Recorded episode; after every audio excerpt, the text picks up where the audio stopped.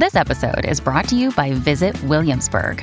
In Williamsburg, Virginia, there's never too much of a good thing. Whether you're a foodie, a golfer, a history buff, a shopaholic, an outdoor enthusiast, or a thrill seeker, you'll find what you came for here and more. So ask yourself, what is it you want? Discover Williamsburg and plan your trip at visitwilliamsburg.com.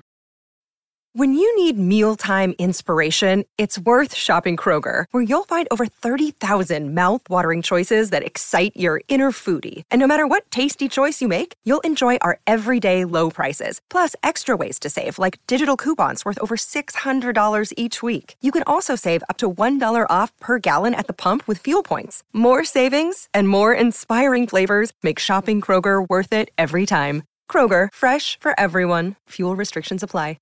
This is Optimal Relationships Daily, episode 664. Is Your Child Highly Sensitive? by Kelly Eden with HighlySensitiveRefuge.com. Hello, everybody. Greg Audino here, welcoming you back to the show that's all about improving your relationships. As you may know, parenting episodes are usually featured towards the end of the week, and here we are. Today's post is all about how to look for the signs that your child could be highly sensitive. And if you identify as or think you might be a highly sensitive adult, you'll probably feel like this post really, really speaks to you. So let's get right into Kelly's post and start optimizing your life. Is Your Child Highly Sensitive? by Kelly Eden with HighlySensitiveRefuge.com. I wish I'd known when I had my babies that I was a highly sensitive person, and that they might be too. I look back now on a number of times when I was baffled by my first child's behavior. She was a premature baby, but the only one crying all the time in the NICU unit. During those early baby months, I often found myself shielding her eyes to avoid her getting overstimulated. No one else in my mother's group needed to do that with their babies. And as a toddler, she was social and happy, but she would become overwhelmed easily, start crying, and just not be able to calm herself down. I can see now that those moments were actually a sign of her highly sensitive nature. Highly sensitive kids are amazing. In our society, sensitivity can be seen as a problem or disadvantage. When you have a baby or young child that gets overstimulated, has trouble sleeping, and finds it hard to self soothe, it definitely seems like a problem. But there are many incredible things about being highly sensitive. Highly sensitive people are empathetic to others and animals, are very tuned into emotions, think deeply, and see details others miss. Highly sensitive kids are curious, full of wonder, kind, and reflective. They surprise you with their ideas and the little amazing things that they notice in the world around them. What makes someone highly sensitive? About 15 to 20% of the population are highly sensitive. It's also a trait that both introverts and extroverts can have. Often, people think HSPs are shy or timid, but that's not necessarily accurate.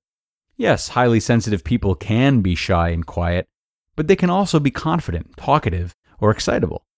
Highly sensitive looks different in different people, but according to Dr. Elaine Aron, there are four areas, DOES, that all highly sensitive people share to some degree.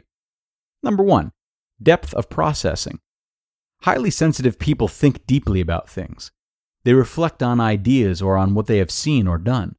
They often spend a lot of time thinking before they act or take a long time making decisions. Number two, overstimulation. Highly sensitive people, especially children, get overstimulated more easily than others of the same age because of all the deep processing and detail noticing that they are doing. Of course, all young children and babies get overstimulated sometimes, the world is so new. So the key element here is that they are more easily overwhelmed by stimulation than others their age. Number three, empathy and emotional responsiveness. Feelings are the language of highly sensitive people. They view the world through an emotional lens. HSPs are extremely aware of their own emotions and those of others and can even feel or take on the emotions of others. Number four, sensitivity to subtleties. HSPs tend to notice things or make connections that others fail to see. They're naturals when it comes to picking up on little details or subtle cues. This doesn't mean they have super hearing or vision. It's simply what happens when the nervous system is wired to process stimulation deeply. The result is that HSPs will notice seemingly insignificant distractions, noises, smells, or tastes that others don't seem to notice. Highly sensitive people have all four of these aspects. Some other traits or conditions, such as giftedness, autism, sensory processing disorder, anxiety, and ADHD, can overlap with high sensitivity. For example, a child with autism may despise the smell of hot dogs cooking in the school cafeteria, and a highly sensitive child may also be quite bothered by the smell. However, autism and other conditions are not the same as high sensitivity, and they have different biological roots. Also, be aware that someone can be both highly sensitive and have ADHD, for example. Signs your child is highly sensitive. Is your child highly sensitive? Here are 11 things to look for. Number 1. Time limits and deadlines or harsh correction causes a meltdown. Number 2. They ask a lot of deep questions. Number 3. They seem to be an old soul or very intuitive. They often surprise you with their wisdom. Number 4.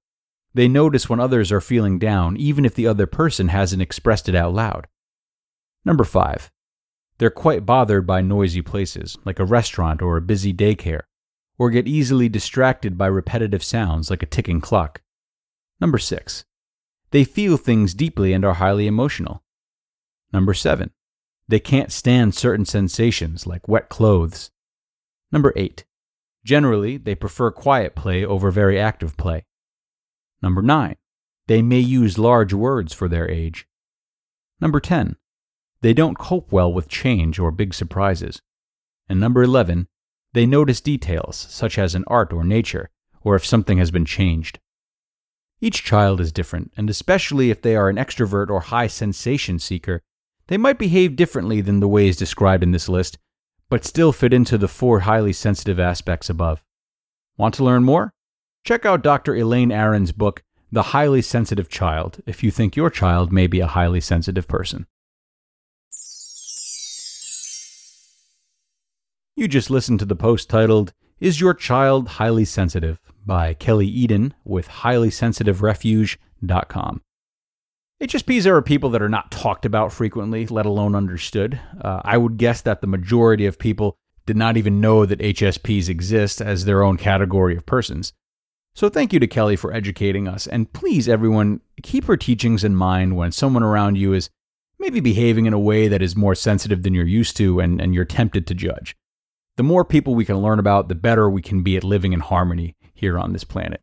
So let's be mindful of HSPs and anyone who might be different from us, which you guessed it is, uh, is everyone, at least in little traces.